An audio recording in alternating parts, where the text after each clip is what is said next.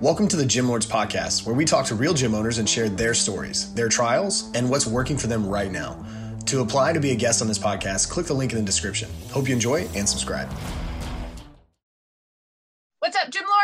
Welcome back to another episode of the Gym Lords podcast. My name is Bree. I will be your host today, and I am here with Sean and Ricky from Rise Gym in Tomball, Texas. We've got Sean, he's the owner, and Ricky, who is the director of operations at Rise Gym.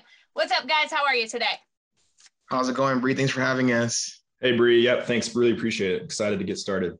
Good. Absolutely. All right, cool. So let's waste no time here getting into the details. What is it that made you want to own your own gym, Sean? How did you get started? And Ricky, where do you come into play uh, within this operation?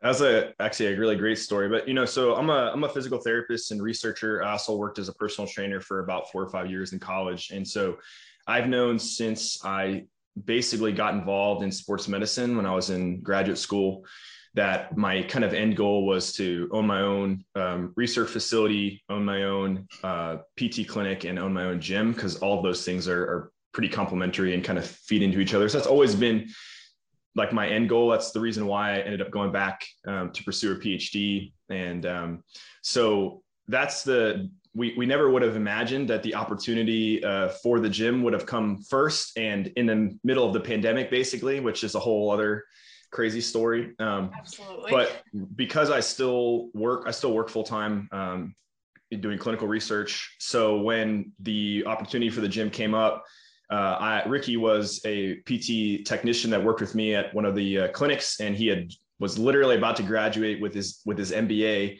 and so he was the first person I thought of because I needed somebody that I could trust that that kind of knew me and and and knew what I was about. I could run the business. So, um, but that, Ricky, you can take it from there. That's kind of when you when you enter the picture. uh, it's kind of funny. I just graduated from grad school, like kind of laying on my couch. I get a phone call from Sean, and he's like, "Hey, I think opening up a gym." I'm like, "You're doing what? Opening up a gym?" And so before I knew it, we were in San Antonio looking at equipment, and we just get started. Yeah, it was crazy. Yeah, absolutely. Okay, so now what does the business model look like today? How do you structure things? Um, are we doing group classes, one on one, semi privates? What does that all look like? Kind of walk us through that picture. Yeah, so we've got it's kind of a unique situation. So we've got one main gym that's about 10,000 square feet, and it's you would, would, probably more of a commercial type gym. So cardio equipment, um, we've got, you know, all your pin loaded equipment, and, and then we've got obviously a, a strength free weight area. And then behind, like kind of out the back door in a building that's close but not attached, we've got a, a barbell area, which is uh, about 5,000 square feet of just like powerlifting and plate loaded equipment, Olympic weightlifting, stuff like that. So those two kind of gyms coexist with each other. Um, we've got we're about to open up a room where we're going to be offering group classes but up until this point we don't have any any of those.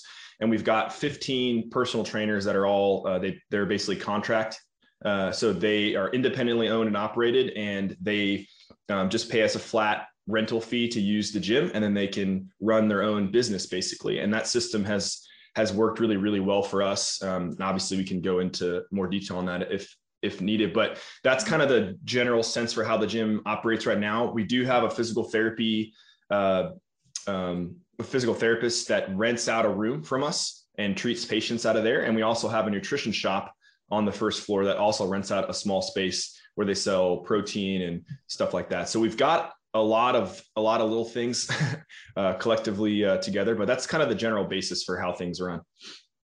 Got it. Okay. All right, Ricky. Anything you'd like to add there? We like to consider ourselves a one-stop shop. So no, and only thing that Sean missed is that our personal trainers, clients have to be members of the gym. Mm-hmm. So other than that, it's pretty much how we roll. Okay. All right. So um, open memberships within the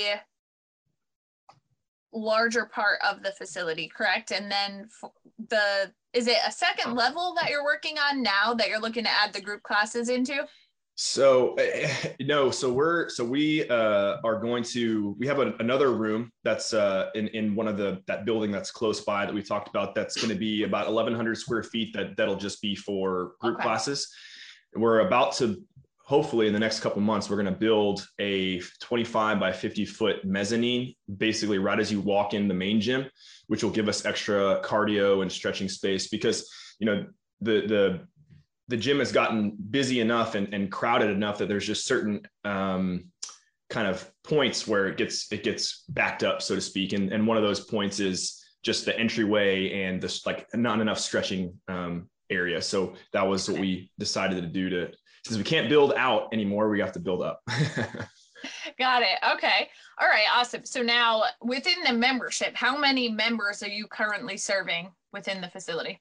So I don't I don't want to go into I guess 100% of the details, but I will say that you know we get about 9,000 uh, visits a month, and mm-hmm. so we're somewhere in the ballpark of between both gyms, you know, 12 to 1400 members um, and some the way that it works is our if, if you want to join our barbell section you have to be a member of the main gym so it's like an optional add-on. So if you don't want to use any of that equipment or you don't want to go over there then you don't have to bother with it. It's not added to your to your membership. So um, but yeah that's kind of where we're sitting at at current state. Okay. So now, as far as the marketing side of things goes, what are you doing to get the word out there about the facility and bring new people in the doors? One of our biggest um, our biggest factors to that is our refer a friend. So what we do is any member who refers a friend to our gym and they sign up, we give them a free membership. So basically, that's been very popular for us and very uh, helpful with us and our memberships.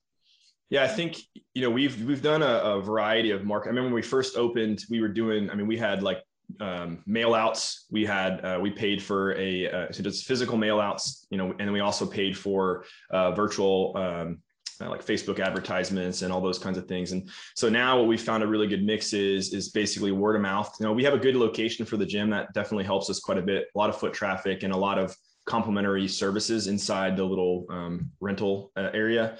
And um, and then we're we're dabbling a lot more specifically for our barbell section, which is I guess more of a, a unique clientele. It's not your commercial everyday gym goer. So we're we're doing a lot more with um, you know just the normal social media and, and different things like that. So you know to be honest, my philosophy with a lot of that stuff is just you can't really be afraid to try a bunch of things and and you know it's going to work half the time, probably not even half the time. It's going to work ten percent of the time.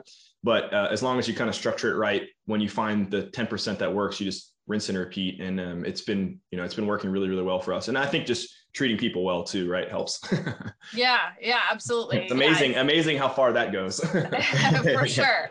So definitely always good to have multiple poles in the water. I like to say mm. as far as advertising goes, because a lot of the time there's one area that kind of dips down and the other area kind of picks it up um, within the word of mouth and the referrals. We love those. Those are always fantastic. The only issue with that is that it's not necessarily trackable.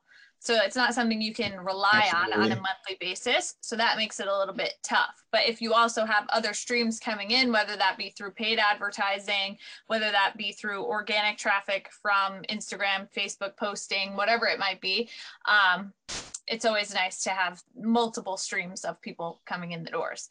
Yeah. So now you said you've done paid advertising before, correct? Mm-hmm. Through Facebook. And mm-hmm. was that uh was that good for you? Did it work well? Did you see a good return there? So the hard part is the first time we tried it was right smack dab in the middle of the pandemic. And so it was really hard to gauge we because literally if you, you know, so I'm a, like I said, I'm a clinical researcher. So statistics and stuff is kind of that's that's it. I, I like looking at that stuff. So our, mm-hmm. our gym software allows us to look at all that. And if you literally track our memberships over the course of the last year and a half, we have a COVID spike, our our numbers go down. COVID starts to chill out, our numbers go up, and so that complicated a lot of our statistical analysis, to be quite honest. Um, but most recently, we've got a um, one of the trainers that's got some kind of expertise in uh, that kind of marketing. And so he's just recently in the last month has been trying some other things. And to be honest, you know, a little bit too early to tell because it's just kind of a is it just a trend thing? But we've we've seen a, really really nice uptick in even in the last couple of weeks as far as um, memberships goes and, and things like that. But you know, I think the name of the game really for us has been you know our we we don't our our um, the number of members that stay with us is very very high. Like the only we don't lose our retention rate is is very very low. Very good, yeah. So that, yeah, so it's just which is great. Obviously, it's helpful. Yeah, absolutely. Yeah, I mean, three ways to grow a business. You can get more clients, you can get them to pay more, and you can keep them longer. So uh, it doesn't always necessarily have to be people coming in the doors. So along those same lines, within the client base that you already have, so the clients who are in the facility already are your greatest source of revenue. They've bought from you before. Chances of them buying from you again are much higher than acquiring new clients off the street. So within the facility, what other services are you offering to your clients? Are there any other levels of service, nutrition, accountability, supplementation, retail, anything of that nature? Yeah, so we've got we've got obviously you know retail stuff. So we've got shirts and you know different items and things like that. Um, we have a supplement shop, but that's not owned and operated by by us, so we don't see any benefit from it. But that's um, obviously, um, you know, they're they're doing well from the the traffic that we're generating. And same thing with the physical therapy. One of the things that we've we have so we also have a, uh, vending machines that we use, you know, just for um, you know, diff protein shakes and different things like that. Mm-hmm. Uh, that's really been the, the thing that me and Ricky and some of the other leadership in the in the in our company have been talking about is, you know, do we start getting into selling, you know, customizable gym belts and different things like that for just to, to meet the demand of the people that are coming in the door. Um, so to be honest, I see a where I see the future of things going is is offering a lot more um, almost like sports assessment type of stuff. So at, you know, there's a lot of things that we can do from a functional assessment standpoint that is a repeatable service, right? Uh, that's not they can choose to do um, you know any point in time. And so those are the that's the direction i'd like to go. I would say as of right now with us being more like you know, the, the biggest number of our clients are all just kind of your commercial gym goer right? So we almost need to build a facility that caters more towards kind of sports performance before we start you know having a, a clientele or demographic for that. But that's the direction um, that i want to go in. Okay. All right. Ricky anything you'd like to add there yeah, um, I mean, me and Sean kind of a similar background. He he played rugby in college. I played collegiate soccer, and so we both we've always kind of fiend for that kind of athletic environment. Um, just for now, with our clientele and with COVID, the safest way was kind of have the most generalized commercial gym. And so I think long term or even short term coming up soon, we're going to start planning to kind of expand to those different type of markets. Awesome. Okay. And um, as far as the supplement shop goes that you mentioned. So is that something, are you like partnered with another business there? How does that work? Yeah, so they basically, it's just a sublease. So they pay, they pay rent for, we have a, uh, you know, a contract with them for, uh, I think it's two years or one or two years, but so they pay us uh, rent every month and then they um, have access, you know, they have the, the room, so to speak. And it's got its own storefront. So it's kind of unique. Like, okay. yeah, so you walk in, so if, you imagine the gym's, you know, a nice, a long 10,000 square foot block. The front mm-hmm. entrance to the gym is on one side, and then there's a small door, single door on the very far end of the gym that's got its own uh, front, and, and that's uh, the supplement shop. And then there that has a door that walks through back into the gym. So if the gym member, if they're working out in the free weight area, they can look over and see this the sign for the supplement shop. They can walk through the door, purchase something, walk back out, that kind of thing. So Got it's it. uh, it's great because people that come to the supplement shop to buy supplements that maybe aren't members say, oh, there's a gym here. And so then that gives us foot traffic. And then obviously the benefit for the supplement shop is, is, you don't even have to, you know, don't have to mention that there's a lot of people coming in the gym and they want to buy protein and things like that. So it's a, it's a great position for them to be in as well. Right. Absolutely. Okay. Um, and then this is something that I wanted to ask about before uh, when we were talking about the marketing piece. Um, so what is the offer that you're putting out there to draw people in? Um, is it like a trial or a free consultation or what is that offer that you're putting out there? Yeah, I mean, you name it, I think we've done it. So we try to have, you know, every month or so to have a new um, kind of offer. So whether it's you know buy three months get a month free, whether it's we've tried free personal training sessions with some of our our our uh, oh we lost Ricky, but free personal training sessions with our um, um, trainers that need or are ready to acquire more clients. Uh, we've had all kinds of specials. I mean, um, we've tried literally everything, uh, discounted months, and and really it's just we we talk to people. It's like we'll we'll do a we'll do a an offer for a period of time and we'll see how it does. And then we'll talk to people and it's like hey what would be more enticing or what would you know what would you like to see in an offer? We've done you know raffles and uh, just we just got done doing a uh, kind of a social media thing where you know you tag us in the post and we'll give you uh, we give one person i did a drawing for a three month uh, all inclusive membership. So stuff like that. We've we've tried all kinds of different things okay and do you find that one thing works better over another or are you still kind of testing those things? Yeah i think we're still kind of testing you know um, I, I, would say that the interesting thing that we're now that so that's the hard part like you mentioned before all of this all of those offers it's difficult to track right? So because we don't have it's not like they click on the you know the ad and we get some type of idea for how many people clicked on it. This was all just kind of like our own social media. We're spreading the word kind of thing. So but recently like i said with all with with uh, some of the marketing we're doing now we have a lot more kind of AdSense on what who's how many clicks we're getting and where those those are actually going and how many leads are turning into um, you know actual customers. So that'll probably give us better decision making because like i said before we're basically just going off of like okay hey we tried this ad this is how many signups we've had this month. But to be completely honest, our growth has been so steady and consistent and consistently good that it's you know it's it's we even tried a couple times like let's just not do anything. Let's just see let's just see what the what the natural growth is going to be. And uh it's still been good. So it's um yeah we've been blessed in that regard. Yeah absolutely. Okay so now one thing i always love to ask about are either bottlenecks or key challenges because typically there are some in any mm-hmm. business. Um, so what are those for you? What are you currently facing, whether it be challenges or bottleneck bottlenecks right now within the business?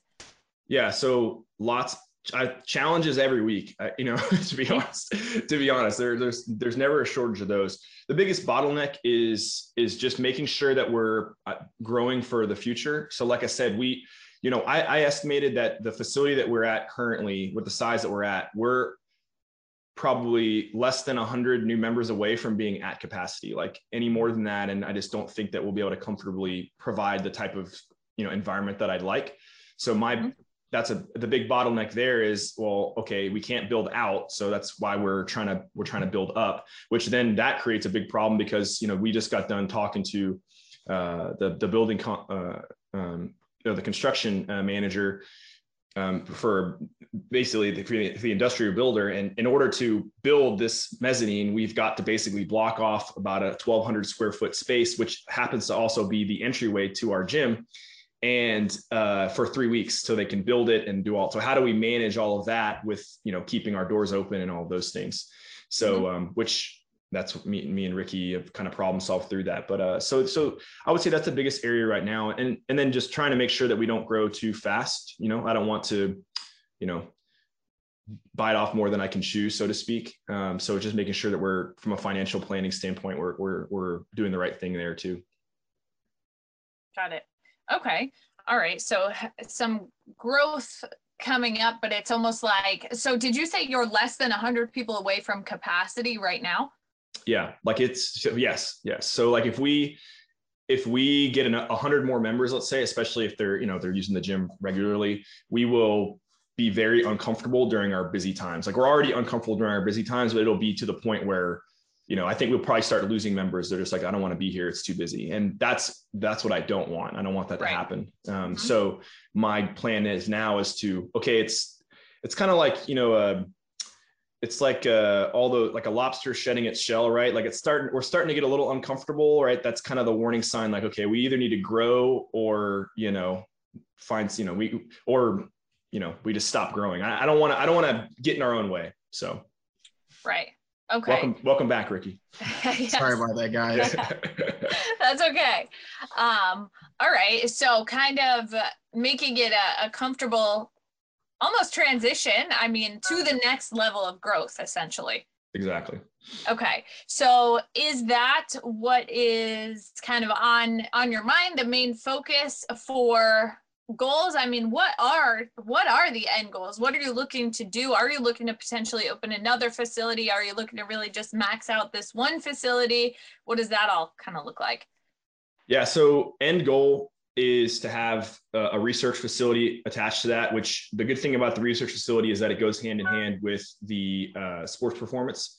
So if we have athletic training facility and you know I would just need a, basically a small office and you know some some a research assistant and some some measures some tools and measures and we could do all kinds of things and have you know all kinds of other services. So those kinds of things this the, the athletic performance piece will start first and then in the future uh, you know the research stuff will follow so that's that's the end goal um, you know i don't see a world where we don't at least open up a second location at some point. Mm-hmm. You know, for me, the, it just depends on the timing and the market, and and you know, making sure, like I said, we don't we don't grow too fast. So, you know, there's still a lot of stuff that that I'm still learning about. You know, this is my first real dabble into business. Um, as much gym experience as I have, it's completely different when it's your own. So, from an operations standpoint, you know, me and Ricky are still learning a lot of things, and I think that within the next couple of years, like the next year or two, if the gym is still doing as well as it is and um, you know we find another location or the timing is right then i, I think that another facility would, would would would definitely be happening so just whether it's is it this year or is it you know five years from now? We'll see. Right. Absolutely. All right. So ricky we're talking about uh, growth and goals and kind of the next steps. So from your position uh, what are your main focuses right now within the business for growth and kind of getting to that next level? Where are you directing most of your attention right now? I think as you, as you spoke earlier, right now is really focusing on keeping what we have now. And I feel like as we continue to keep those people, their family members are coming in town. We're very popular with um, college kids coming back in town. Uh, we also just partnered with ClassPass. Mm-hmm. Um, it's like a an organization that allows people to use multiple gym memberships. And hopefully, once we get our group classes up, this will kind of help us get our seats filled. So now we're kind of toying around with that in terms of um, open gyms. We actually have our first couple, um, I guess, reservations today. So we'll see how that goes. but uh, yeah, so I think a couple, couple of those little things are coming around, and we'll kind of go from there. Awesome. Okay. And what is the timeline on the group classes, the addition of the group classes?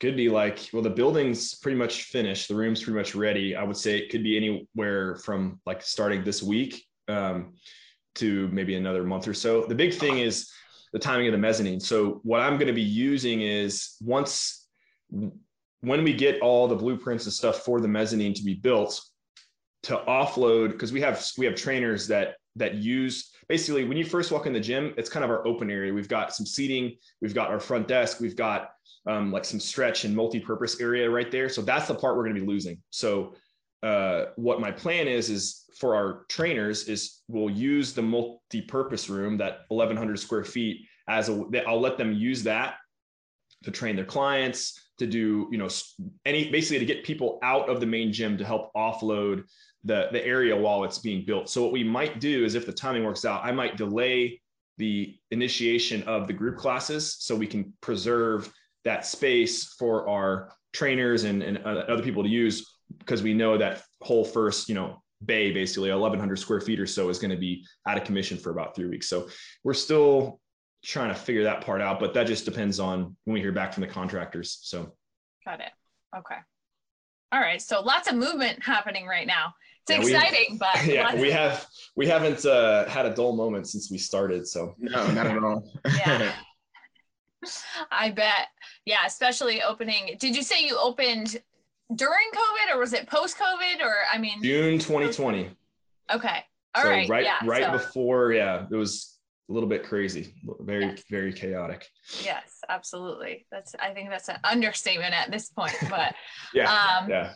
All right. So now, one thing that I always love to ask is uh, if you could provide a piece of advice, and I'll ask each of you in in the positions that you're in, a piece of advice to somebody who is considering doing their own thing, opening their own facility, going their own way. Uh, what would that be? What is the biggest thing that you have learned, uh, you know, up until this point with your experience in the gym? You want me to go first, Ricky, or? Yeah, go. uh, so my big thing has always been i'm a big believer in investing in people um, i think that if you don't have good people that you can trust and count on that this is going to be impossible and i think that the way that you treat people and all levels of your business is going to really kind of predict your success. Because the reality is is that with any business especially you know this is small business but as it doesn't really matter the size you need customers you need employees you need peers. All of those people need to work and get along and they have to be moving towards the same goal right? So i use the analogy a lot of like paddling a, a boat right? If we all have a paddle right? If we're not going in the same direction we're going to just go in circles or we'll go one way for a bit and another way for a bit mm-hmm. and so so really the job as the as the owner is you know one i should be able to pick up a paddle in any of the positions and row right but yes. the big thing is that that I've got to have vision of where we're going. And that's really my job. So if I, if I can't see clearly and I don't know what direction we're going to go in, we're going to be inefficient. We're going to be losing money in other all kinds of different areas.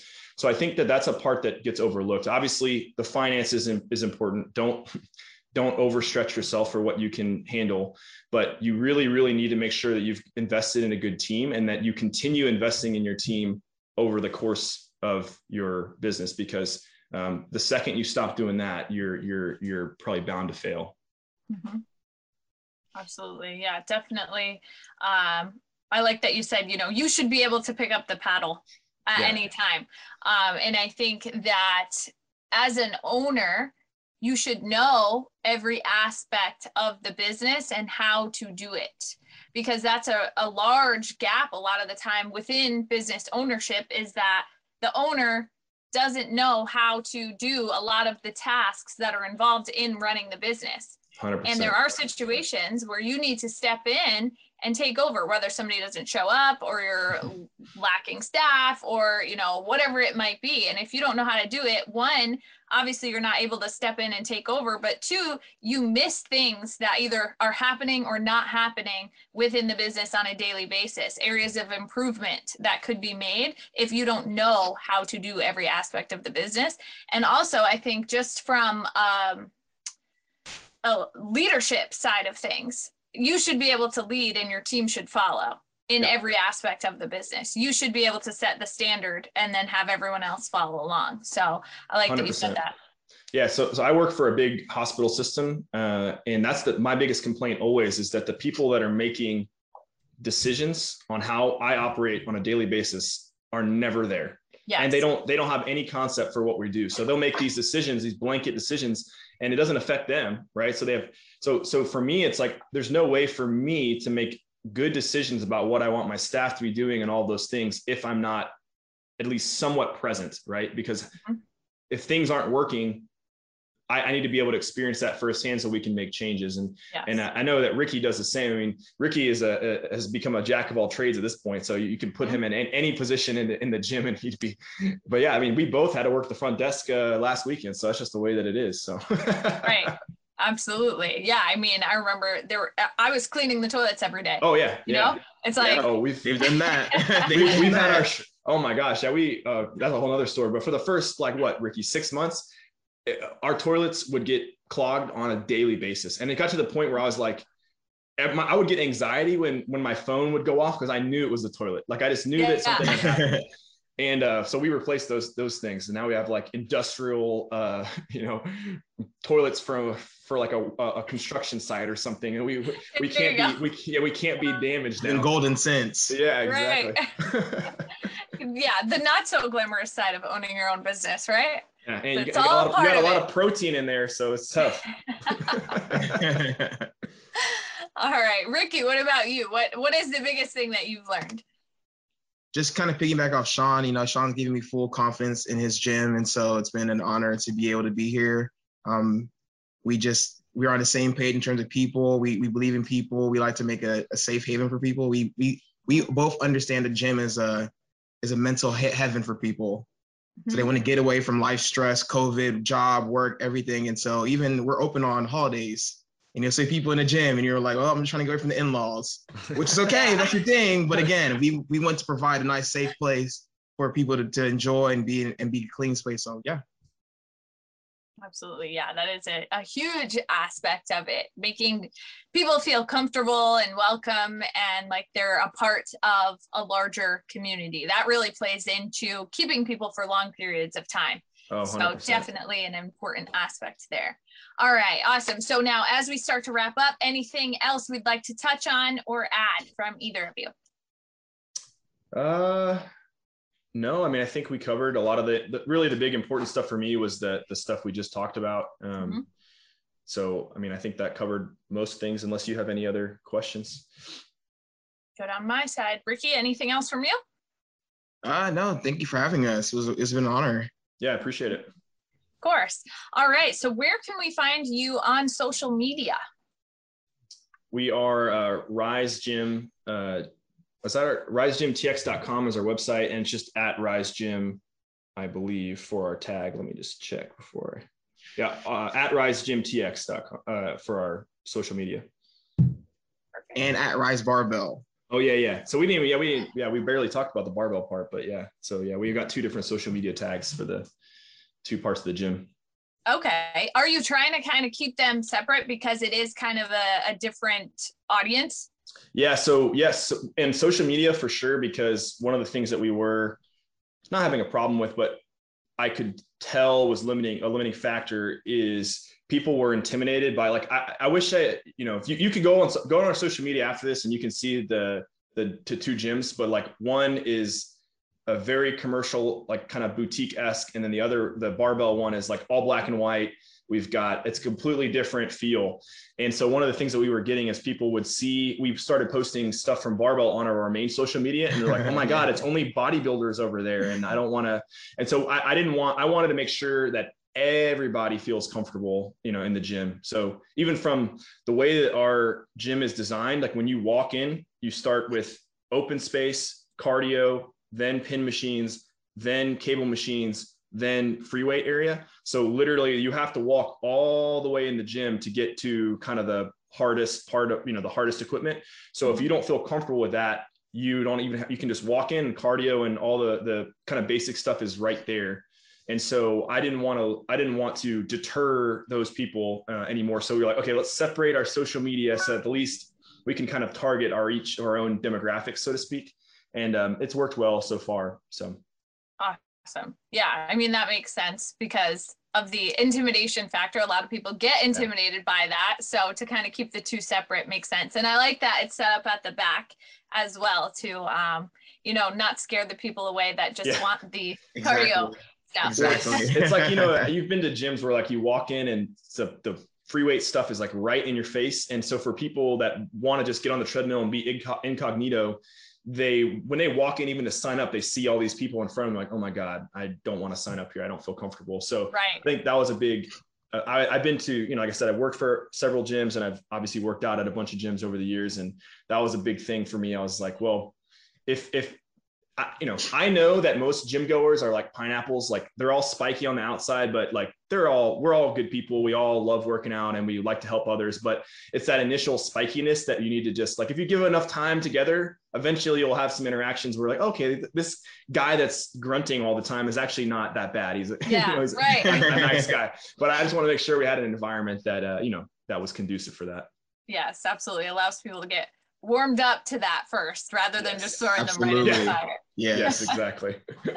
awesome. All right, perfect. So Sean and Ricky from Rise Gym in Tomball, Texas, thank you both so much for joining us today. It's been so great having you both on the show. Yeah, thank you. Appreciate thank it. Thank you so much. Absolutely. To all the listeners out there, make sure that you subscribe so that you will be updated on future episodes of the show. In the meantime, keep killing it out there and we will catch you on the flip side. Gym Lords out. Thank you for listening to this interview, but don't go anywhere. We still have two more incredible interviews coming right up inside this episode. But if you're a gym owner that's looking to get more clients, keep them longer, and make more money, head to the link in the description of this podcast and schedule a free leave your credit card at home consultation with one of our business consultants. You see, here at Gym Launch, we've helped over 4,000 gym owners across the world increase their sales, take home more money, and build the business of their dreams. And it simply starts with a phone call. Click on the link in the description of this podcast to schedule your call today. Now, let's head into the next interview. What's going on, everyone? Welcome back to another episode of the Gym Lords podcast. I'll be your host today. My name is Joe Fitzgerald, and joining us on the show is Mr. Tony Chappie of Total Fitness, coming to you from Piqua, Ohio. Tony, what's going on, man? How are you today? Oh, ah, really good. How you doing, Joe? I am doing very, very well. I'm excited to pick your brain about this business and, and dig into the nitty gritty here. It sounds like there are now two locations. Tony has been in the industry for quite some time now and just took over a second location. And so we'll certainly explore the pros and cons of that. But Tony, before we get into the strategy and get into the, the business details of all of this, tell us a little bit about how you describe total fitness. What is this gym about? Um, it's just about I, really like to teach people everything they need to know to understand everything they need to do so they no longer need me they want me. After 20 uh, some years in the business i find that the number one reason a person quits is because they get over complicated and over confused and don't do results. So what i do is i focus on the people who want help teach them, them, them the basics of exercise and the basics of nutrition. This way, they understand all the basic things they need to do so that they stay successful and they continue to continue to work out and be a member of the club. Um, membership retention is everything. We all know that we sign people up, then they disappear. Uh, no longer are there the days of the, the contracts or the agreements where you're just cash flowing people doing direct mail pieces, uh, the switch and bait, lock them in, and try to keep them. Now you have to earn their trust. And it's frustrating when you spend time with people, then they just stop. So if you give a little bit more at the beginning and they understand the basic things and they get hooked on exercise, uh, you know, like anywhere, there's really not much to do in life after work, but in, in your community, uh, the the fitness business, if you get someone hooked to coming in a couple days a week, they look forward to getting off work, then that's their social time before they go home and relax. On top of that, they develop a habit that keeps them healthy and moving the rest of their lives. Because we're all professional athletes. Because if we can't move our body, we can't go to work, we can't live life. Yeah. Spot on. And, and so the crux of this becomes how can we pour value into people and educate them on things that are going to lead to their success? The result of that is that they stay customers for the longer term, right? Is that kind of in a nutshell what we're getting at? Exactly. Perfect. Well, John, let's, or Tony, I'm sorry. Let's explore the business model side of this and how you guys deliver that, right? Because there's a couple of different layers to how that works. For the other business owners that listen to this, how would you describe the business model? Where does the majority of your revenue come from? Um, it all started years ago. Um, oh boy, back in the 90s, I did a uh, a check mail piece where you you give a person a check for three hundred dollars. Okay, they get this check, and they come to the club, and you use it as a way to discount the membership to sell them a term membership, either a, a, a one year or two year membership. Uh, that was the basic direct mail piece used in the 90s. Then around 2000, I was working with a marketing consultant, and uh, well, he I worked with him on the check letter, and he went away. Then I, I I developed my own sales team. That's when I learned, you know, you need a sales program. Then I started experimenting and and and uh, different sales books, sales techniques.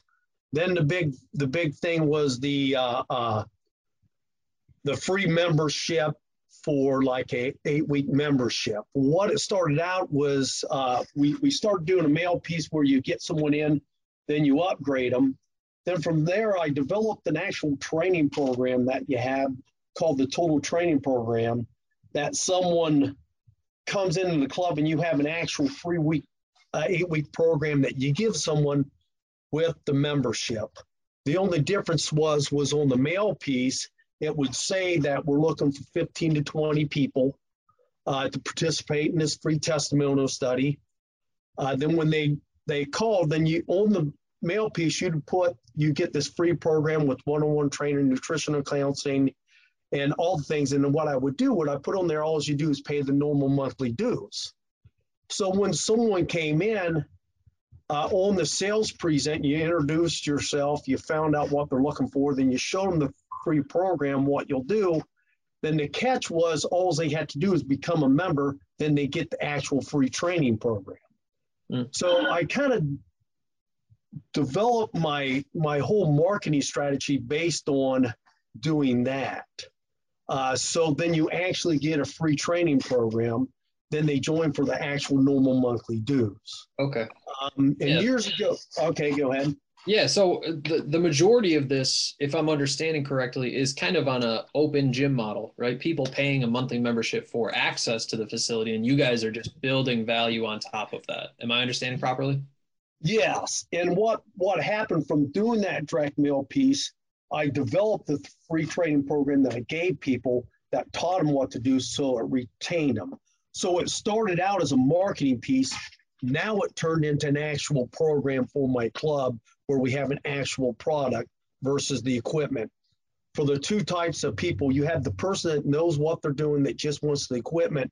Then you have a program for the average person who thinks they know what they're doing, but they just want a little bit of help. So they're confident coming in. And it's just a little bit, a little extra to help them come in and make them feel more comfortable. Sure. Okay.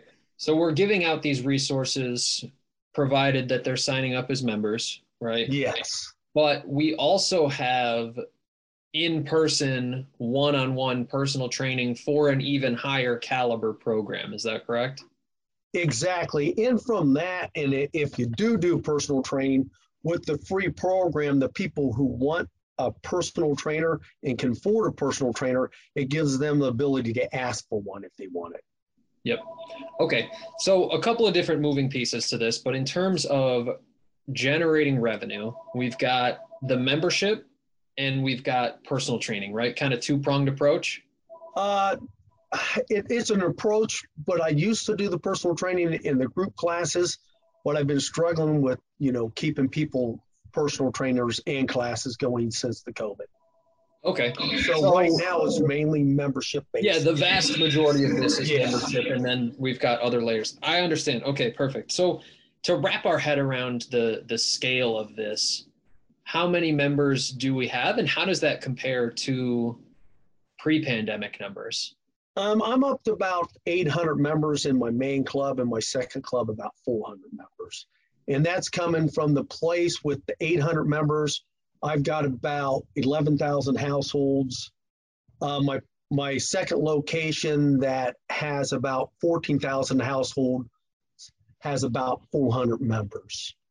And okay. I'm in a community of, I have a Planet Fitness a mile and a half from me.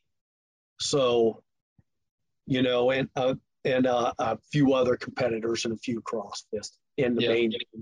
And in my north location, I have just a couple, three different other. Okay.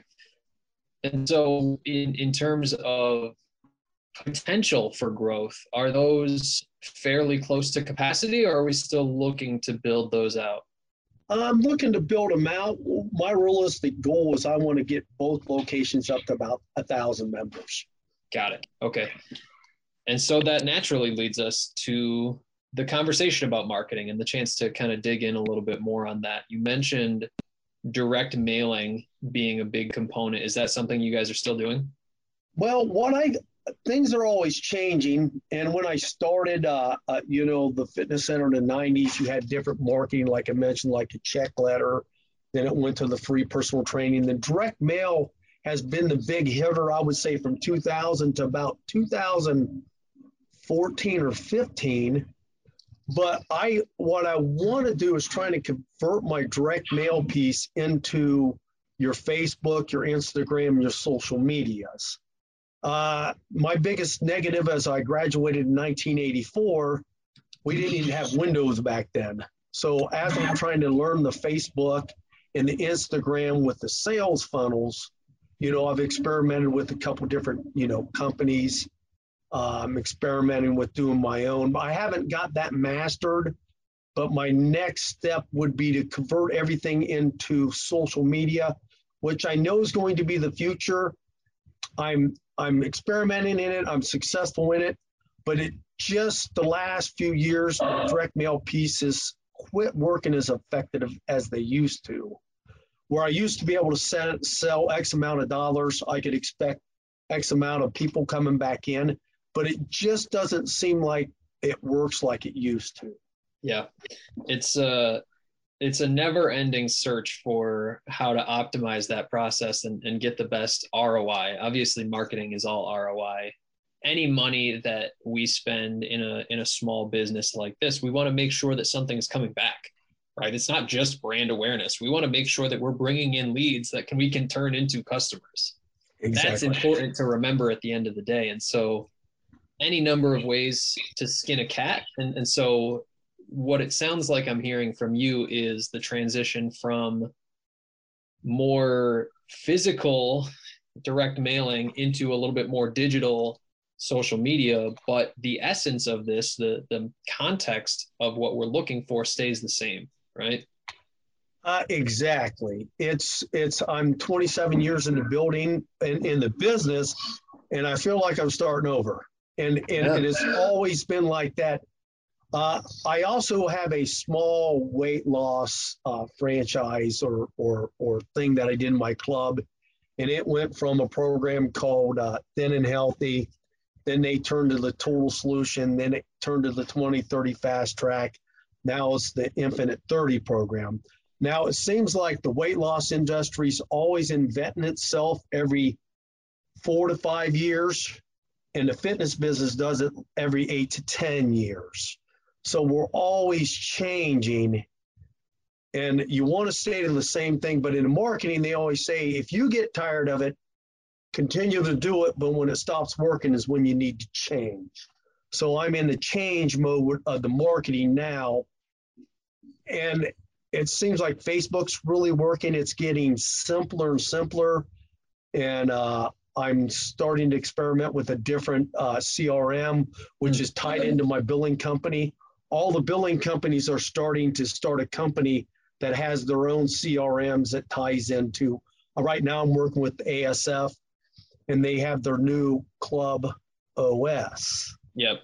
So as as they're adding these things, I'm learning with the business. Yeah. So anybody new out there, you're going to be new for the next 30 years. Yeah, it's it's interesting because I mean to borrow a term from from martial arts, we call it this white belt mentality, right? No matter how advanced you think you are, there's always going to be something else to learn. And so considering yourself a beginner no matter what stage you're at can really provide dividends for you and being open and, and willing to learn these things is going to be what carries you to success, right? The people that are so stuck in their ways and aren't willing to change anything, they probably closed in the last 24 months or they will be closing here in the ah. future. And so it's unfortunate, but willing or being willing to accept these new technologies, new strategies, new operating ways of taking care of business is going i mean that's a whole other conversation that you and i can have and we'll save that for another day but yeah. I think that's a really really important point and and one that shouldn't get passed over. Do you know what i mean? Oh yes definitely. Yeah. And so uh, tony i mean you mentioned that we're we're moving towards a more digital social media type strategy. I want to pick your brain on what happens after we get those leads right? You mentioned we have this new crm and so leads come into our CRM, but what happens between that time and between them signing up for a membership? What's that typical sales process look like? I think the, the, first process is remember on the phone or on the internet trying to get them in. You're not focused on closing the sale. You're focused on, hey, what can we do when you get here? Don't don't try to set an appointment. Try to set an understanding they're coming in to help them with their goal what they want. You know, the, the, the typical thing is people don't want braces, they want straight teeth. Yep. So how how can I tell a person, hey, I'm not a highly trained salesperson. I'm I'm here to help you meet your needs and, and you can do this. We can help you. Then when you come in to comfortably find out what they've done before, what they want to do, then show them how we can teach them what to do, what they need to do so that you can help them make the decision to start. And the decision shouldn't be, well, how much does it cost? The sh- decision could be, can I do this? Can Yeah. I can I succeed? I'm um, like, I don't think my competitions, uh, Planet Fitness or the other clubs or the Anytime Fitness, my competition is they failed before. We've all failed before. I mean, or we've never tried. Everybody has an understanding of fitness, but for some reason, people in society think a membership at 19 bucks a month is a big commitment. And, and, and I think it's because in the back of their minds, they've heard of or they failed before, and they're afraid of getting locked in to an agreement that they're going to waste money on. So that's, and typically that's my typical sales process. Find out what they want, show them we have it, uh, give them a- the ability to make the simple decision to continue on. Yep. That's tremendous. And and it sounds like we're we're really I mean, when we talk about sales in fitness, it gets this kind of dirty connotation and, and this negative mindset. But at the end of the day, what we do is helpful for people. It's valuable. And if we genuinely believe the cost of a monthly membership is more than enough value for the person, then it's our responsibility. It's our duty to try to get them to join as members and to try to get them to see that value and perceive that value themselves. As we look forward, I mean, this whole conversation, Tony, has been built around how do we operate and how do we grow to do better than we did yesterday. For you guys, with these two clubs, you mentioned a thousand members being the target at both. Say we get to a thousand, what comes next for you? Ah, probably a third club. Yeah. You know, I, I I'm I'm in. I I've kind of like had this concept to to to build something. You know, I really believe in vision boards and that you throw stuff up, and uh, uh, so maybe a third club. I know my biggest challenge is going to be to replace myself. Right now, I'm super self-employed. Yeah. And what I mean by that is with one club, it's easy to manage it and keep things going. But when when you have two clubs, you have to depend on other people and have systems. So I've got a good sales process. Uh, I uh, what is it? Uh, uh, the uh, the Profit, uh, the TV show where he goes in and he sells. He he uh, buys part of a business and he he starts the the people process no no people process product for a profit i have to change a little bit of it to where i have a better training manual for my people instead of me being there all the time and Right. teaching a person what to do through the whole process do i have a manual or do i have a system in place to train people uh, especially after this COVID thing, I've really been struggling with finding help since COVID. Mm. You know, especially with when you're getting resumes and and one of the main questions you get, well, how much can I do this from home? And and you think to yourself, well, none. uh, Yeah. So so you know, you know it's it's always about they say you don't have a business if you can't walk away for three months and come back and it still be running running strong. I can't get away for 20 minutes. Yeah. So that's my next step, my challenge.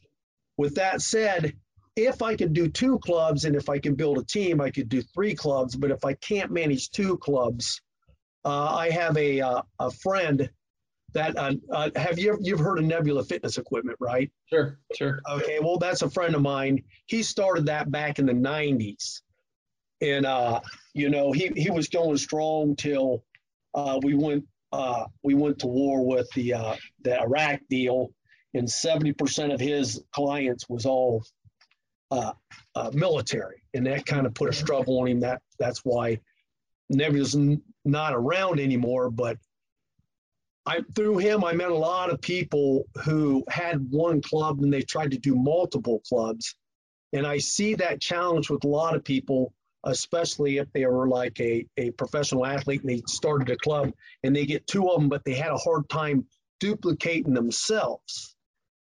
And with one location, it's easy for everybody to like total fitness, like Tony Chappie, but I have to be completely out of the picture in order to duplicate it because you can't do everything yourself. Yeah. And if I grow too fast, I can. I, I've seen a lot of people open two clubs and sell one club because they get two clubs all of a sudden and make less money. And they water down. Yeah. No, it's uh we can't be in multiple places at once. twice as much. Right, Tony?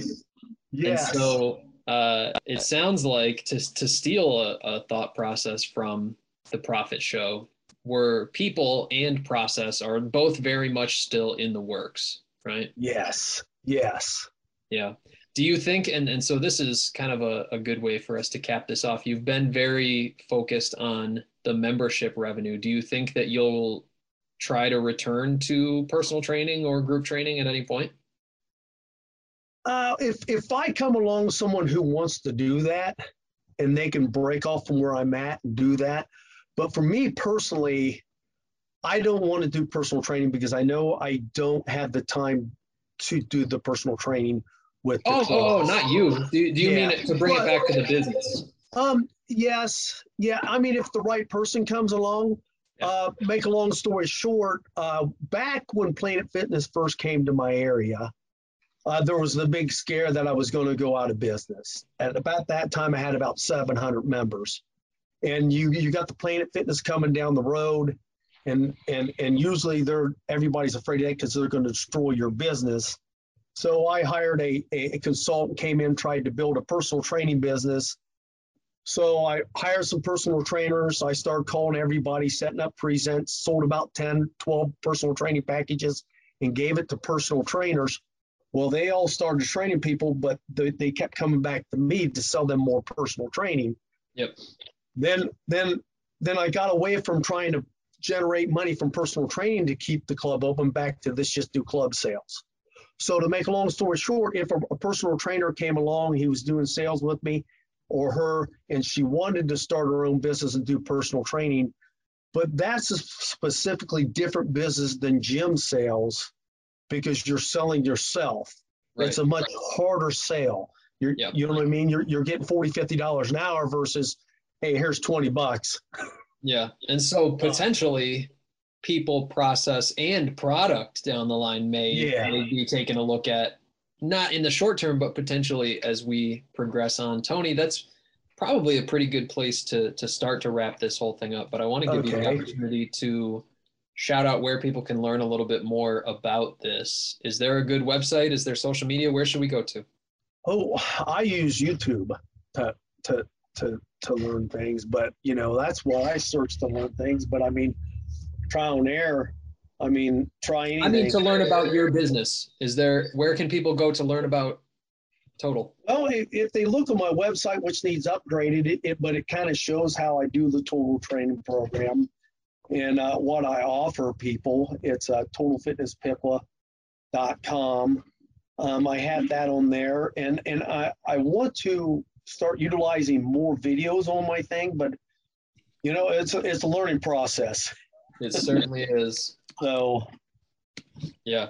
Tony, this has been awesome. I always appreciate the chance to to pick through gym owners' brains and see what makes them tick and, and the things that they're working on internally. I really appreciate your time here and, and I'm excited to see what this business and, and the future of these clubs looks like here moving forward. And so I can't thank you enough for your time, sir, and, and we wish you the best of luck. okay, thank you. Awesome. So, to everyone who tuned in, we appreciate you as well. Don't forget if you want to be notified about future episodes, hit like and subscribe. If you're interested in joining us to talk about your business model within the industry, click the link in the description, fill it out. Our team will be in touch with you soon. And as always, until next time, Gym Lords out. Thank you for listening to the podcast so far. Don't go anywhere. We still have another episode coming right up, right after this word from one of our sponsors. The Gym Lords podcast is sponsored by Prestige Labs. Prestige Labs is the first and only nutritional supplements company built by gym owners for gym owners. Prestige Labs solves the problem that all gyms have experienced the broken inventory model, low commissions, and even lower quality products.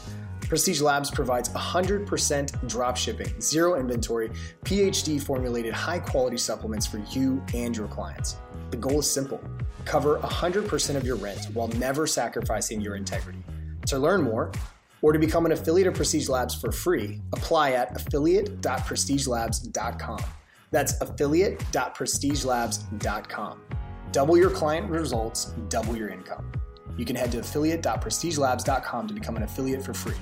Now stick around for the rest of this episode. Use coupon code GYMLORDS on prestigelabs.com for 20% off all future supplement orders. Welcome to the Gym Lords podcast, where we talk fitness business with gym owners who are in the trenches doing work, changing lives in their area. I'm your host, Dominic. Today I'm here with my guest, owner of Extreme Fitness Long Island, Chris Norris. How are you doing today? I'm doing great, Dominic. How are you? I'm doing fantastic, man. Excited to get on, hear your story. So let's jump into it, man. Tell me what what's Extreme Fitness all about? Okay, well, Extreme Fitness is um, I like to call it a full service fitness center because um, I don't I don't specialize in one niche. I'm not a CrossFit studio. I'm not just a personal training center, um, and I'm not just a group class gym. We do all of the above. Um, when I started in in the business, um, I heard from a lot of people when I was looking for marketing that you got to choose your niche. You got to pick, you know, um, what you want to specialize in and kind of focus on that. I didn't want to. I didn't want to corner myself. I didn't want to box myself into a specific niche, and I like having different options for my clients. So my facility has um, machines. I got cable machines. I got you know, uh, press machines. And um, I do group classes and uh, I do personal training. So I, I, give everybody a variety of, of different exercises, um, even CrossFit stuff too. I got the tire, I got the ropes, everything. So, you know, I try, I try to do everything to keep people satisfied. Awesome. We'll dig into that a little bit more. So I definitely have some follow up questions there, but I think to better understand where you are now, we need to know where you came from. So you haven't been a lifelong fitness trainer. It's not like you're working at someone else's gym and you're like, I need to do my own thing. A little bit different backstory. So tell me what that looked like. Um, you know, your career in the medical side and and making the jump over to this. Okay. All right. I'll go back a little bit a little bit further um, as far as my fitness career. Um, before I started getting paid for it, I was an athlete in high school. Um, I played football. I started working out when I was in 10th grade and I got big, you know, what we would consider big, muscular, diesel, whatever. I loved it. And I said, this is it. This is, you know, this is something that I love. And I've been working out my whole life. Um, I'm 49 years old now. And um, just fitness has fueled me and, and just made me I guess, a better person my entire life. I did work as a trainer back in 2013 at LA Fitness from 2000 and um, no from 2009 to 2013. Um, I just really worked there part time just to get some extra money, just because I wanted to. I was doing um, other things. Um, I had an entertainment company um, that I was working with, so I kind of kept my gym membership and train. I trained kind of to keep my gym membership and to make a little bit of extra money just so I can kind of look good when I do my parties at night. Um, but then my daughter went to high school and um, we wanted to send her to private school and we needed we needed more money than what I was making at the gym. So I went to school. I became an EMT. Um, I was an EMT for about a year, and then I went back to school again to become a paramedic. Um, a lot of people don't know the difference between EMT and a paramedic paramedic has a lot more training. They're allowed to do a lot more interventions. We do medical interventions. We can give all kinds of medication, things like that. So it's a very intense, it's a very intense educational program. So I did that and I loved it. And I was working as a medic since what, 20, since 2015. And um, during the time when the pandemic started, uh, I was working on the ambulance. Things were shutting down, and I used to work on Sundays, and I had my partner drive me around. I started seeing gyms that were shut down, gyms, and not just gyms, but facilities and stores and all of these. You know, we would drive down this strip where there was normally a lot of business and a lot of activity, and we would see nothing but empty, empty stores. And I was saying to myself, I was like, you know, this would be an amazing time to start my own business, not because the business would be so great right now, but just because these owners are probably taking hits on their properties because nobody is using them, you know? So any owner that is renting one of their, you know, facilities, they're not making any money now because everything is shut down. So I took that as an opportunity to start looking at properties. So every Sunday I would have my partner drive me around. I would stop. I'd be like, stop there. I'd look in the window, take a look and see how it looks and be like, all right, yeah, that one looks good. Write it down, write it down. Till I um I found this one. Um it's right on a um it's right on the corner of a very, you know, busy intersection, Sunrise Highway and Long Island. Sunrise Highway kind of connects uh, Eastern Long Island all the way to Queens, all the way into Brooklyn. So this one strip, Route 27, is a very, you know, serious throwaway. So I'm right off of that, right on the corner across the street from the shopping center. So the location was great. The owner gave me uh, a great price, and um, I started from scratch. I had no experience. I had no equipment. Um, no idea how to market. Just I'm gonna do it. That was it. Just me and my wife said, "Yo, you you gotta stop." I can curse, right? You gotta stop bullshitting. Yep, and then, um, she was like, "You gotta stop bullshitting and and just do it." So I was still working at my job and running the gym. Not even running the gym. It took me three months to get it open. I had to redo the floors. I had to paint. I had to do stuff that I've never done before because I couldn't afford to pay anybody to do it. My wife kept telling me, go to Home Depot and get some of the guys from Home Depot, let them come down and help. I said, nope. I felt I, I wanted the satisfaction of doing it myself and looking at it when I finished and saying, this is something that I did. Like I did this myself. And it felt great when I finished it and it looked amazing. I hardly had no any equipment. I went on Facebook Marketplace and started buying um, pieces just to fill up the gym. I bought a first thing I bought was like a squat rack. I don't even have that one anymore. It was terrible.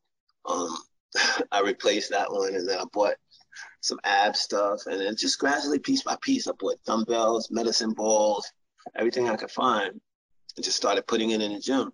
And um that's how that's how I built it up till eventually now I have literally everything that I need. Um yeah, there's a few pieces I could, you know, exchange if I wanted better, but I have exactly what I need to do everything that I need to do in the gym at this time. Yeah, that's, that, that's super cool story. And whenever I hear about somebody opening up a gym in 2020, because it was it was November in 2020 when you when you signed the lease. That's when you started. Yes. Yeah. So you know exactly what you said. The first thing that comes to my mind, I'm like, it was a wild time, but there was some good real estate deals to be had. There was some landlords that were willing to be negotiable, doing some things, and it it sounds like you figured out, hey, this is a good spot that you know a year ago maybe I wouldn't have been able to afford. It wouldn't have made sense, but yeah. here we are. That's that's a fact. I definitely would not.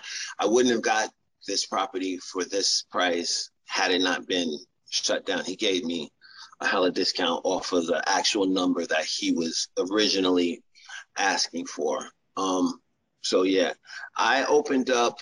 I don't remember exactly, but it was right after gyms started opening back up. It was maybe a month or so. And when I started looking, everything was shut down. It was still shut down. But then gyms opened back up. And I said, people thought I was crazy. I was telling people, I, you know, I didn't tell everybody, but I told, you know, I told my partner who I work with, and he encouraged me a lot. He was like, bro, you got to do it. He really encouraged me um, to do it. My EMT partner that I was working with. And um, everybody thought I was crazy because they were like, yo, what if it shuts back down? What, you know, what if nobody comes? What if everybody's scared to come? I said, listen, gym people are not going to stop gymming. Like, that's just what they do. They're going to find a way to work out because that's what gym people do, you know? Um, they're going to want to come back to the gym and they're going to want to be in an environment that is safe, that they can train without tons of people around them, and that they can feel comfortable. So what I did was I made sure obviously everything was clean and sanitized, and I wore my mask, and I allowed the clients to work out without their mask because there was only one person in here, me and them. So they felt comfortable working out in an environment where they didn't have to run on a treadmill with a mask at LA Fitness or at Crunch, and um, they could get a good workout. And I started training people for free people that I knew and I recorded it and I put it on Instagram. I would, you know, pull people off the street. This was before I did any like, you know, Facebook ads or any real marketing. I was just training people that I that I know, um, trying to collab with other people that I knew in the in the fitness industry on on Instagram and um just doing videos with them. I got this really um popular fitness IG personality um, who actually worked at one of the hospitals, who um, I used to transport patients to, one of the main hospitals that I went to all the time. And I saw her one time, and it almost didn't click till I went outside and I looked on my Instagram and I was like, wait a second. And then I went back in and I said, Are you so and so? And she said, Yes. Yeah. So I told her, I said, Listen, you know, I'm opening a gym, a gym soon. I would love to have you come make a video with me. She made a video with me and I trained her and that really helped me get you know a bunch of followers. And people came in and they did like assessments with me and, that, and that's how it kind of started building up like like that. Just me basically busting my ass and working for free for months until people started paying me. Yeah it's always nice when people start actually giving you money for for something you bust your ass for. That's a fact. So so now you've built this facility and i love the way that that you've got it set up and described it as you've built in a lot of flexibility to it. You're not trying to be everything to everyone, but within the niche of people that you want to train, like you said, you have some functional fitness equipment, you have some machines, you have some free weights. How much of that came from, you know, it being the type of facility where you would want to train at? Um, and then how much of it was your target market, whatever demographic you were trying to attract in there, to have that flexibility to not really be a one trick pony with it? Right. I think it was, I think it was more so from the idea of me wanting to give my clients variety. I, I said from the beginning when I started training clients that no client wants to do the same thing over and over.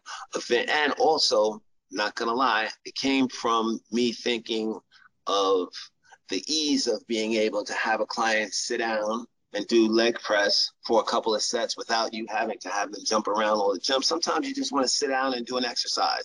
Sometimes you just want to sit down and do a chest press, and that kind of makes things easier for both of us on certain days. So, um, so yeah, it basically came from me saying, all right, I want to have variety to have my clients utilize equipment, to have nice equipment to be able to use, and to you know be able to do stuff on what I call the green. Most people call it the turf. I call it the green. So um, you know, I have them do stuff on on the green. So just from giving clients variety, I, I try to tell my clients, especially in my sales meetings, that no two sessions is going to be the same. I have clients that I've been training for over a year and they still say, wow, we've never done that before because I'm making my business to try to do the research and come up with exercises that are going to be challenging. You're going to keep going to different levels. You're never going to stay the same. There's always another level of training, no matter how good you get, no matter how long you've been training. So I try to make sure I push them to that next level. So that's what I do. All right, cool. So when you when you have this this plan in mind when you I'm going to open a gym and all, all this and started doing it, did you have a specific demographic in mind, a target audience, whether it be men, women, different ages, different professions, anything like that, or were you just trying to figure out whoever I attract, whoever's gravitated towards what I put out is going to be a good match? It's a good question. Um, when I got this this spot. This spot is in Bellmore, Long Island. Bellmore is a predominantly white, um, predominantly, I'm gonna say older, like area. Um, mm-hmm. So I knew me as a black owner, um, it would be tough to get a demographic that I'm used to. Now, literally, uh, you probably don't know this, but obviously you don't. Literally, right across from the street for me is the Long Island Railroad train station. And at this train station, when I was setting up, when I was setting up shop, and I was, you know, moving all my equipment and painting and everything, was all, I'm to say hundreds and hundreds of people during the Trump rallies in 2020. It was over there, and it was a very, I'm not to say it was a racist vibe, but it felt racist to me. Not, I'm not saying I'm not a Trump supporter or anything like that. I don't want to get political or anything, but I knew that coming over here, I may face challenges as a black business owner. Um, but I wanted to, I wanted to be able to market to all demographics. I knew I was going to have to deal with um, the middle-aged, you know, white mom who's, you know, a stay-home mom, and you know, I ended up kind of focusing a little bit more on the seniors, like the over 50 crowd, because I find a lot of them come in and they want to get in shape too. You know, the women in their in their mid 60s, early 60s are like, you know, I, I gained a little weight during the pandemic, and I really love to get back active again.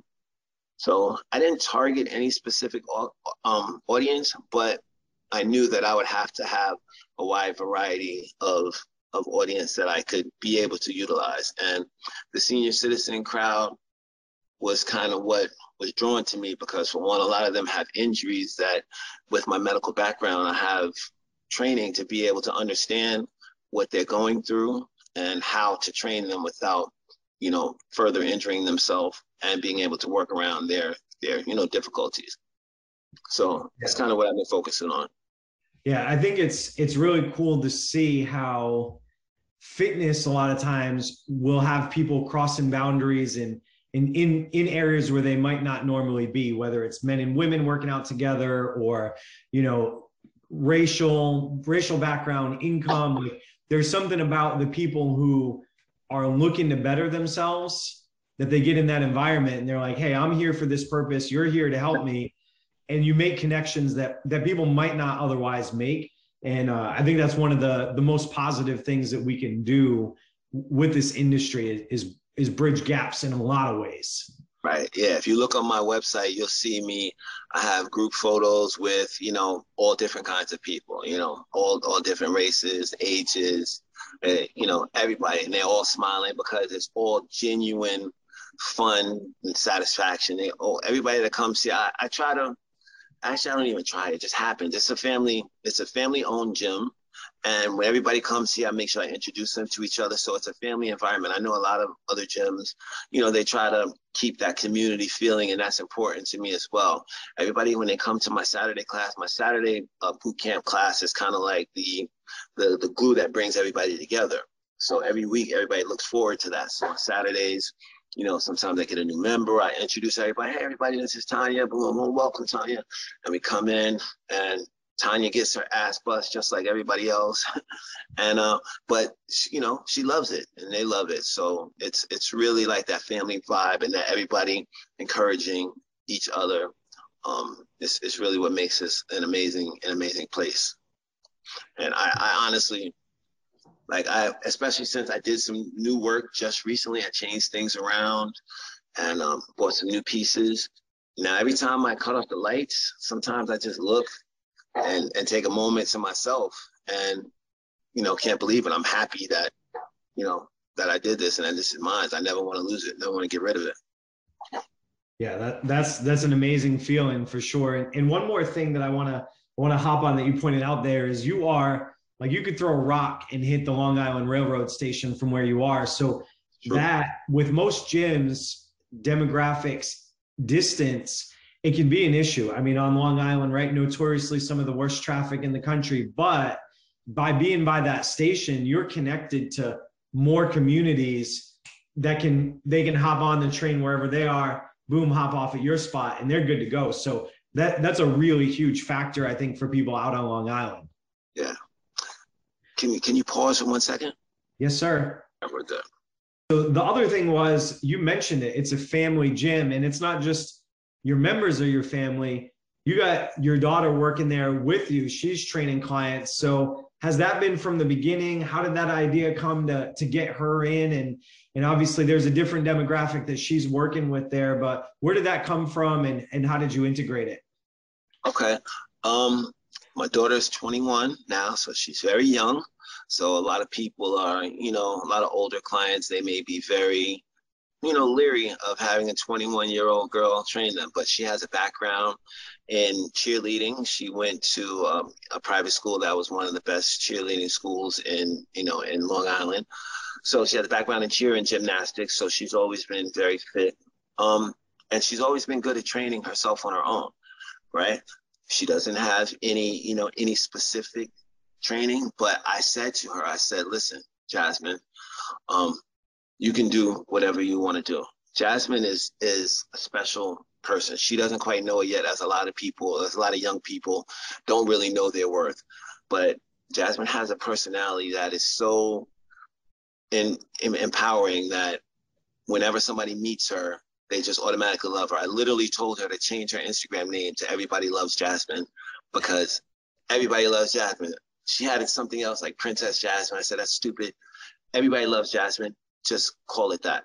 Um, so yeah, so I started showing her how I train clients, um, how I want, you know, how I want them to train the different variety of exercises that they can do. And um, and she took to it like it was, you know, like it was natural. And um, her focus, obviously, she's very thin. She's a gymnast. She wants to have that really muscular, toned body.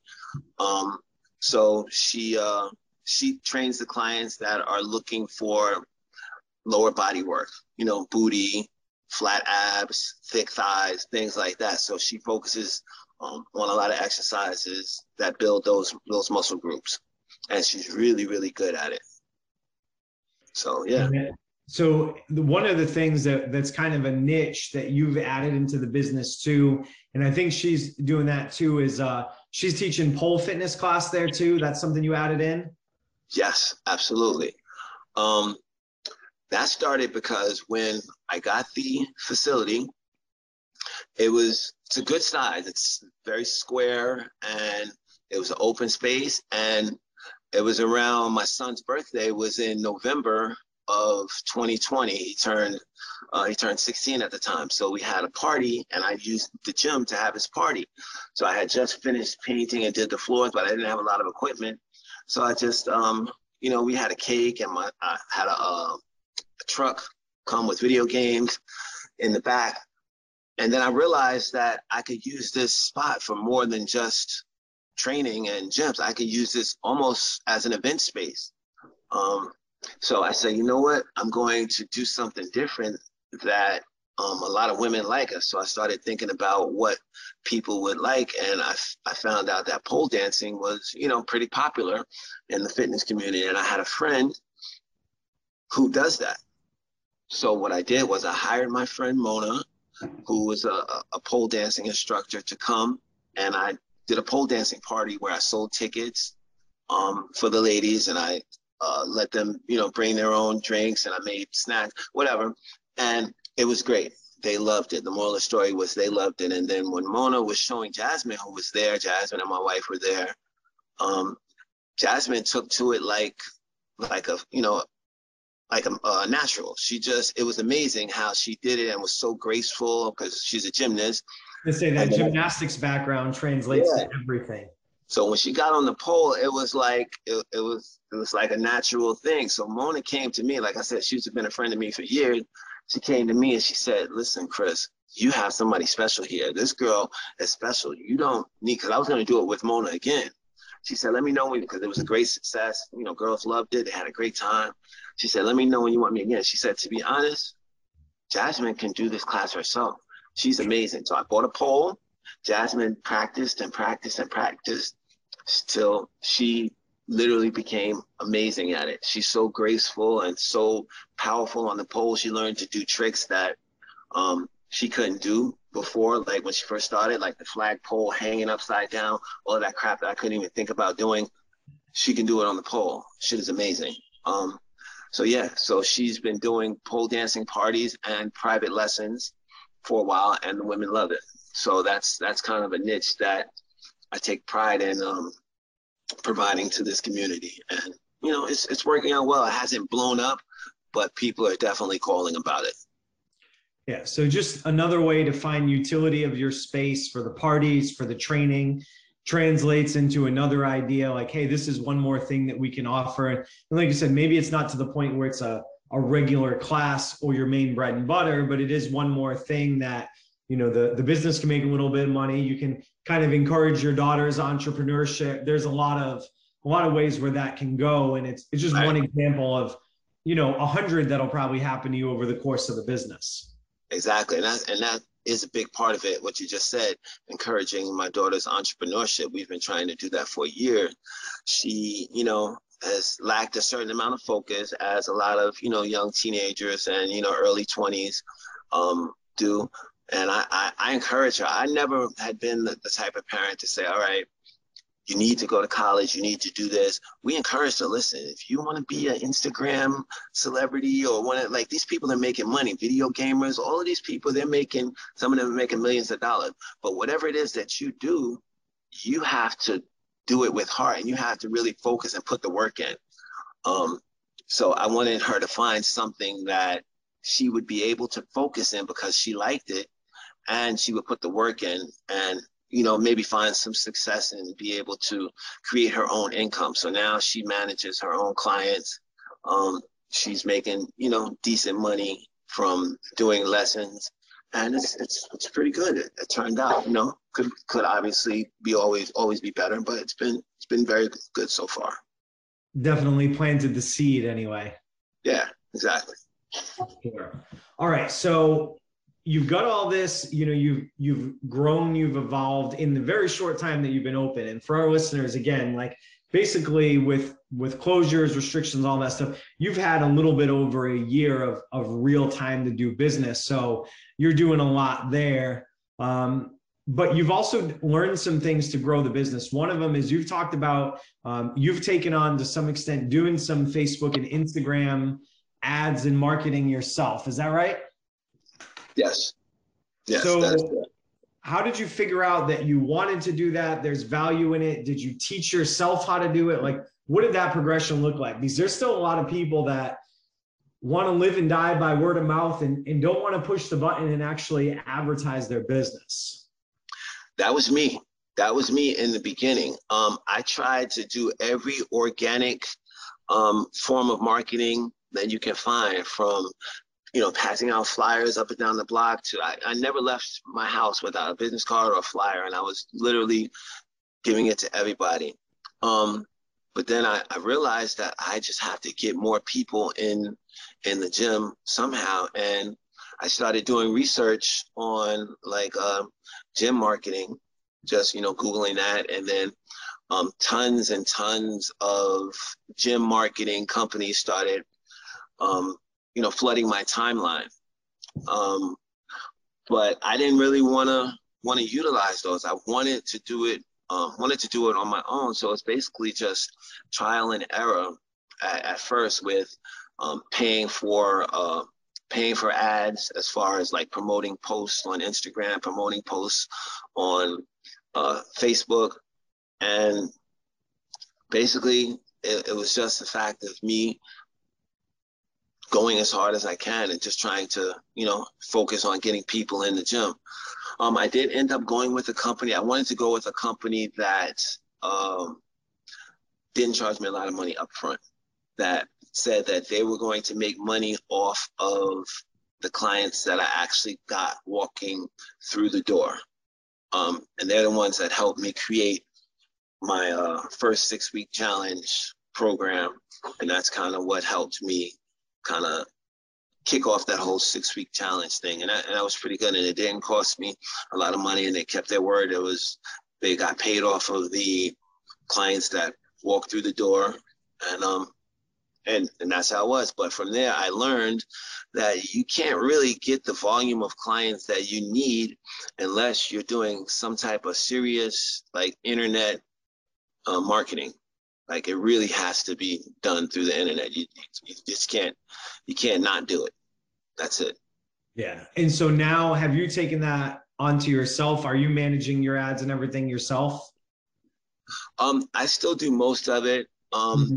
but maybe I'm gonna say like every every two to three months, I'll do uh, I'll kick out some money for ad spends, and I'll run an ad, and it'll be good to get you know a couple hundred leads, and um and then I'll kind of work those leads for about two months because the ad will run for a month, and then I'll work the those leads that didn't you know come through for the like the following month. I'll continue working those leads and try to filter everybody out that you know still shows interest. And then maybe i'll run i'll run another one. But in the meantime i'm always trying to find different ways to get my business out there. There was a there was a fair um, that i uh, that our town had the bellmore fair.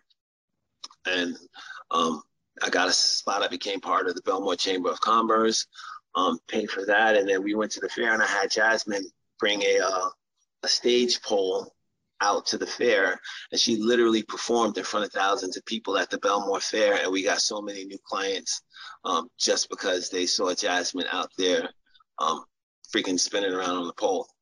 Um, so I was like, I'll do anything to kind of get my gym, you know, some type of recognition. I feel like it's it's important. You know, people Yeah. have to know where you are. Again, just like you're doing with the training, you're doing the same thing with your marketing. You're not trying to be one dimensional. Organic marketing, guerrilla marketing, paid marketing, knowing that if you want to continue to grow and scale the business, everything works to some degree. You just got to hit it, hit it hard and kind of cycle through, but but not be a one trick pony on that either. Right. I don't I don't know if listen, I don't know if I'm doing it right. Like this is still a, a work in progress for me. I can't say that this is how it should be done and I think people should follow my my method because as you know, everything doesn't work for everybody. I just like the flexibility of the methods that I use and and I think it I think it works for me. I mean, obviously everybody, you know, obviously if things could be better, you know, I'm not pushing a Bentley, you know, so, so I could be making, you know, more money, but for um for the size of my facility and for what I'm looking for, I, I, I would say that I'm happy, man. I'm I quit my job in May of 2021. I was working in the beginning, I was working uh three days at work. I was working, I think uh, it was like Monday, Tuesday, and Wednesdays, and then I would do Thursday, Friday, Saturday at the gym. Um, so I only had clients on those days.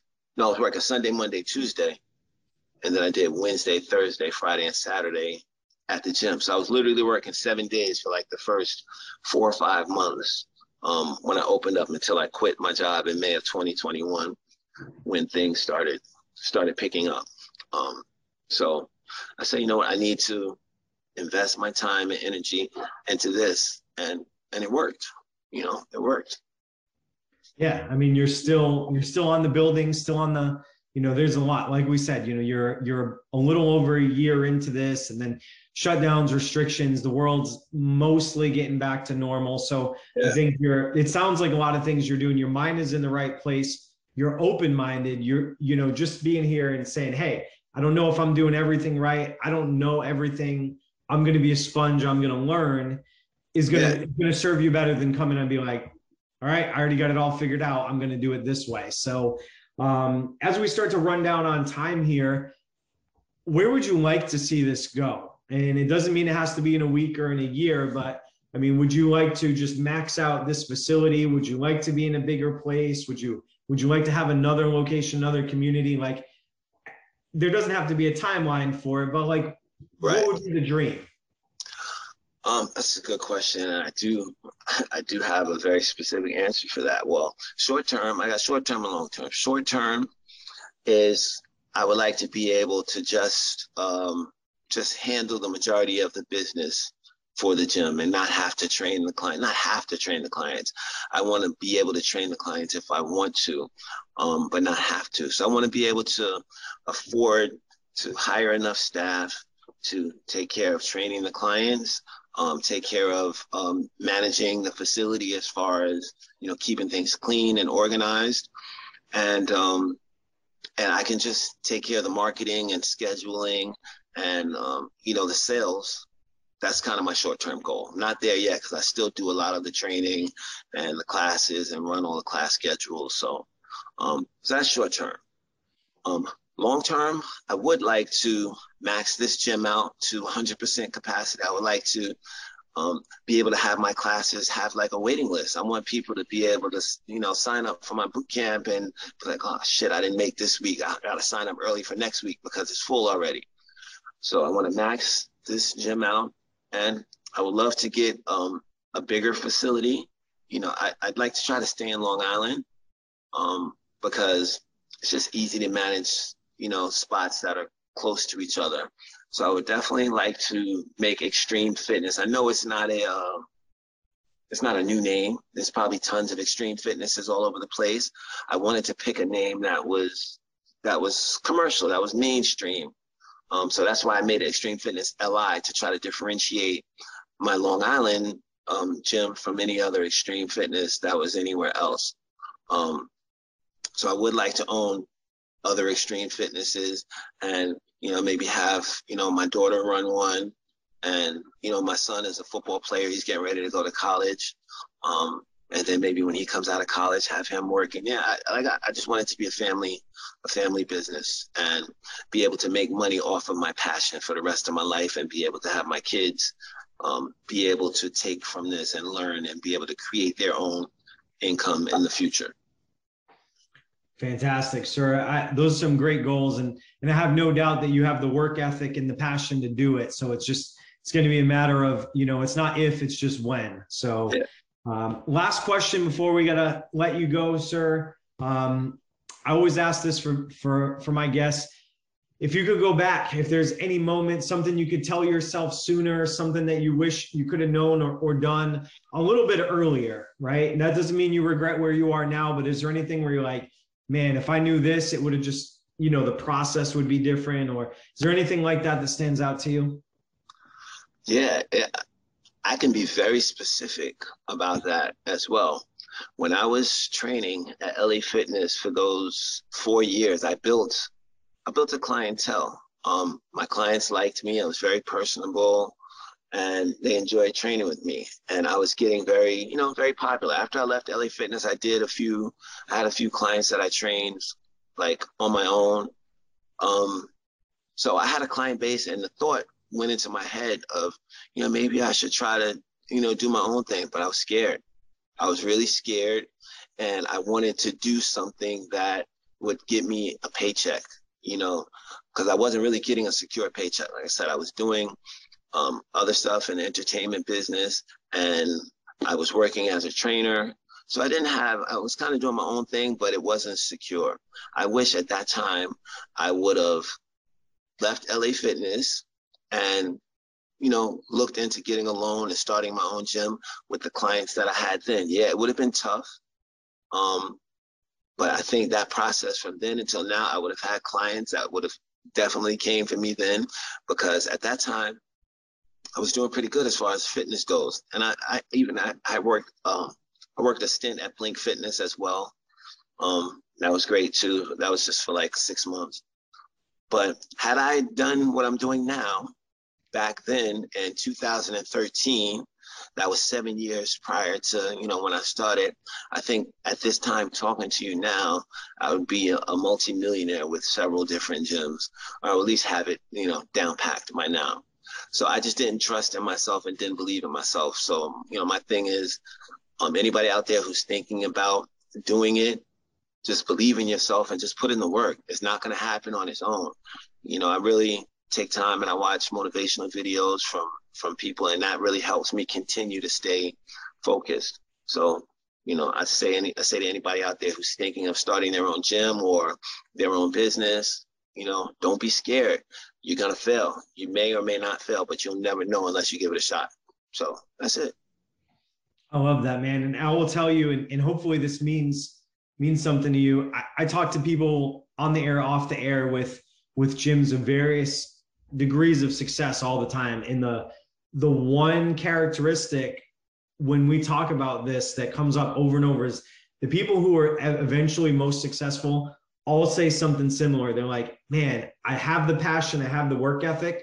The only thing I would change is I would have just done it sooner. I would have just believed in myself sooner because I'd be one, two, five years ahead. But other than that, everybody's just thankful for the lessons they've learned.